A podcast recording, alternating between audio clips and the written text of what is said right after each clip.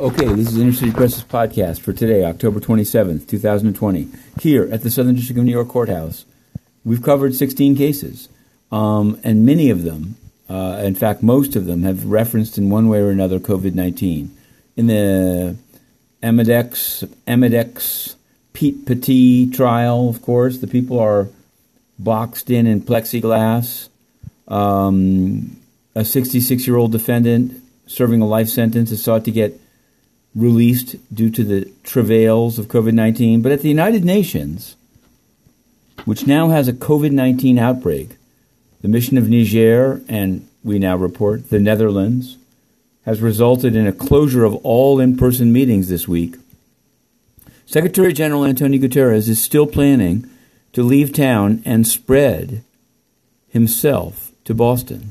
Now, we've just written to the Department of Health of Massachusetts, but here's some audio of António Guterres' spokesman Stefan Dujaric today saying that taking the temperature is not that important. Is it misinformation? You be the judge. COVID update here for us at headquarters.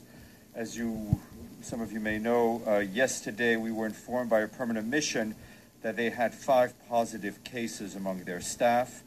How come the U N does not check the temperature of anyone? This is a journalist that uh, was with that Gillian Maxwell, but listen to this. Sense of, uh, of comfort. It's not a telltale. But a lot of people are asymptomatic. Uh, so I, I'm not, it's not a, a, an, effective, uh, an effective method.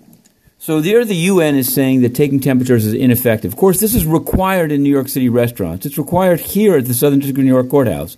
So the U N is saying don't do it. Meanwhile, António Guterres is trying to sneak away to Boston to meet a plane from Portugal. Well, we're going to be reporting on the Massachusetts Department of Health's response, and we're going to continue to cover cases here in the S D N Y. But one thing I can tell you is until this is cleared up, and we've gotten no answers at all, defund the United Nations. To be continued.